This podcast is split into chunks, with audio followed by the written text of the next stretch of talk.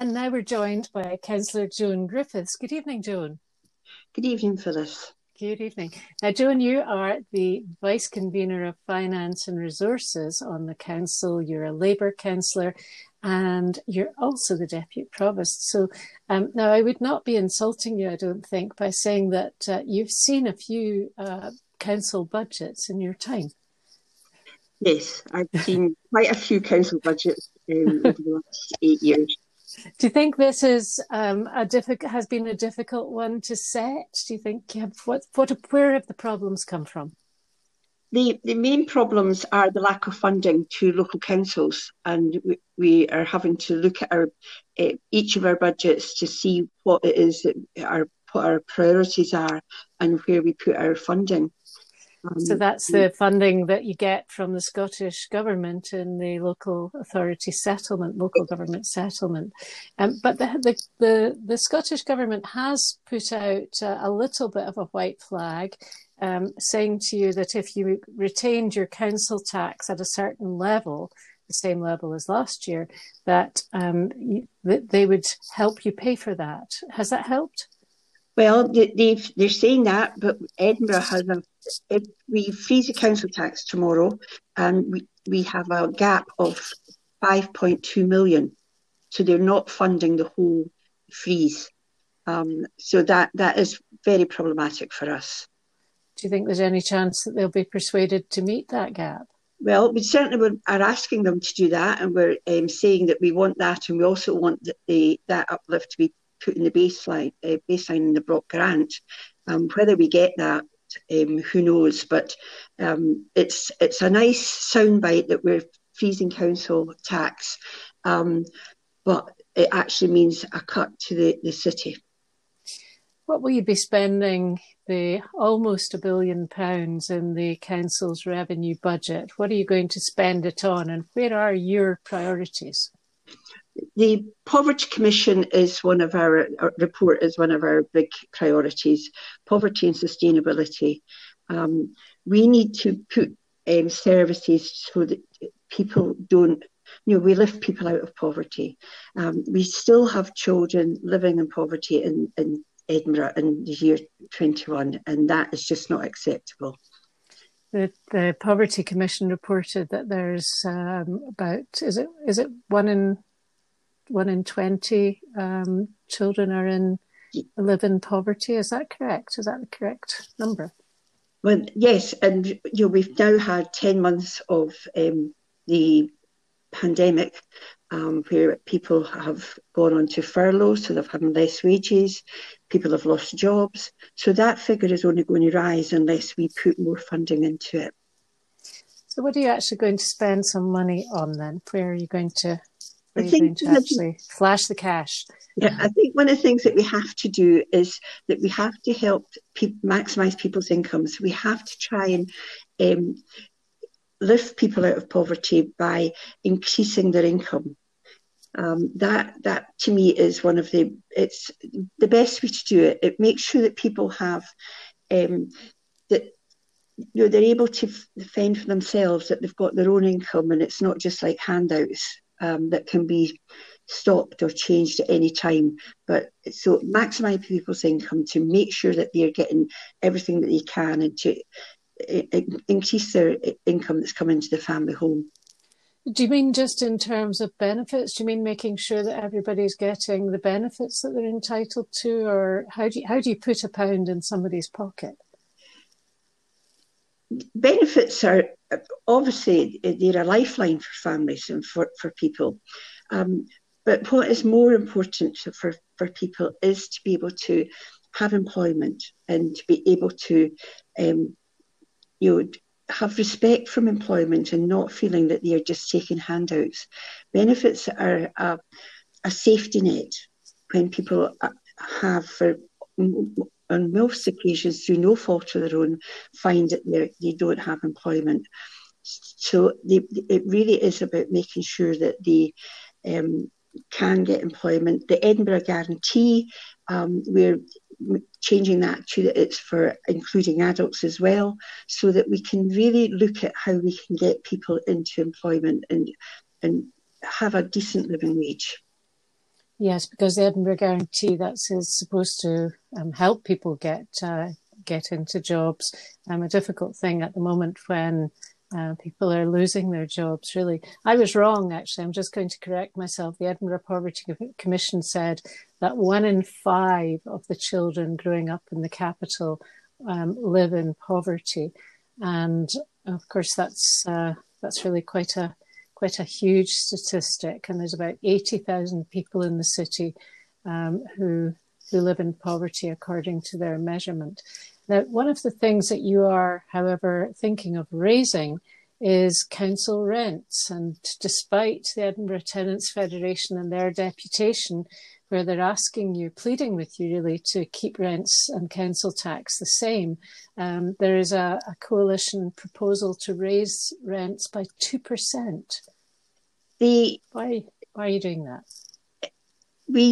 Every year we do a survey of our council tenants, and this year the survey came back that actually I think 95% of those who took part in the survey agreed with the increase, as long as the increase went on improving their properties, improving the estate, and also going towards building new homes. And that is what that increase is doing. We are desperately short of housing in Edinburgh, desperately short of affordable housing, desperately short of social housing.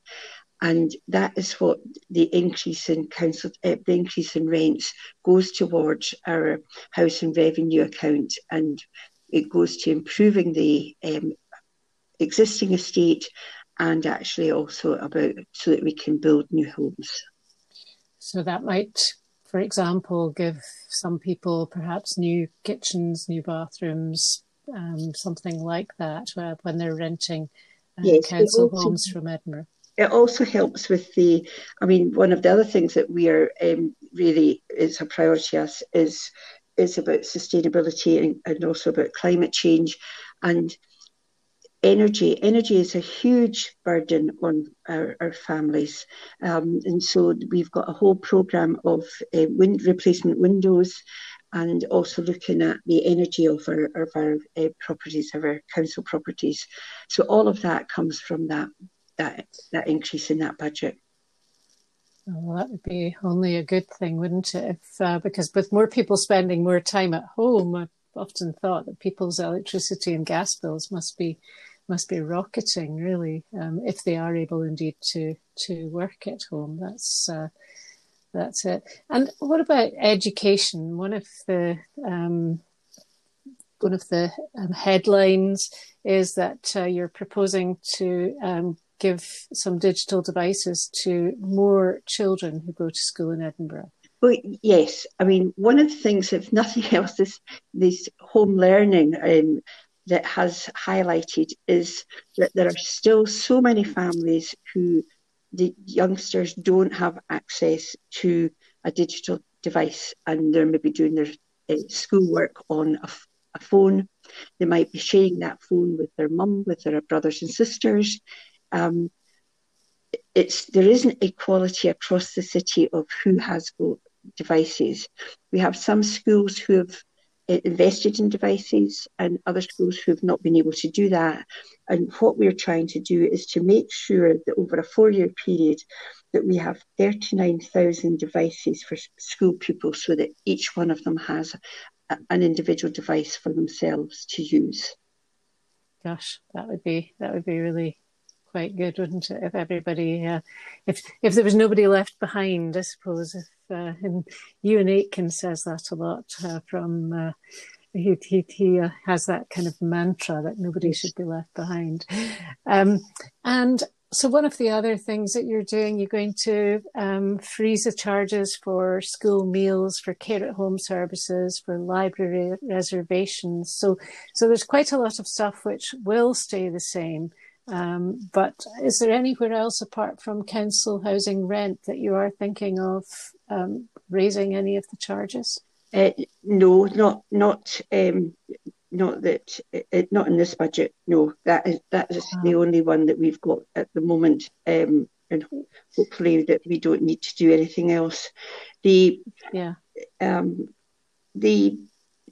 But in terms of the fees and charges, that is a really important one, because it's a lot of our lower income families who will benefit from that, probably more so than they will from the council tax fees, because the council tax fees tends to benefit those who are in larger properties, and so therefore I think that the fees on fees and charges is a really important one, because it will benefit a lot of lower income families and people who really do need it.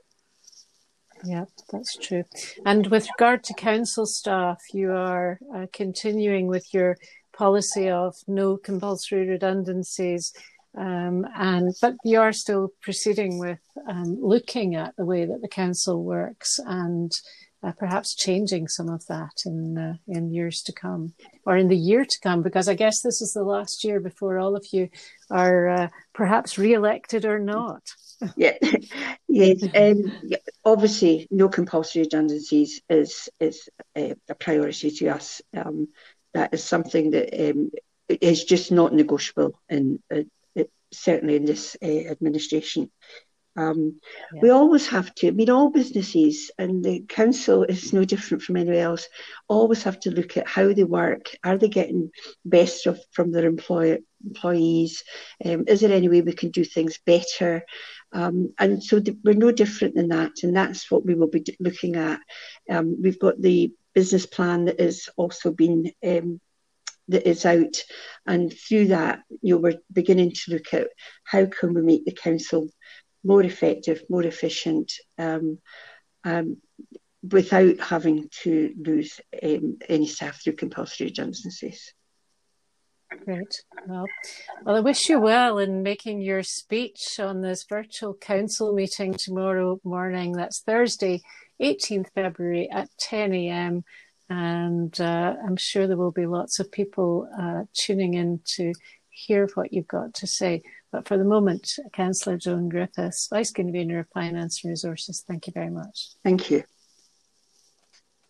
Thank you so much for listening to the Edinburgh Report. Listen out for more episodes coming soon, and make sure you don't miss any by hitting the subscribe button now. This is one of the platforms where we can help advertise your business to our listeners. Would you like to know more about that? Then email editor@theedinburghreporter.co.uk. And remember, you can subscribe to have our monthly newspaper delivered to you direct. Sign up today on our website, www.theedinburghreporter.co.uk.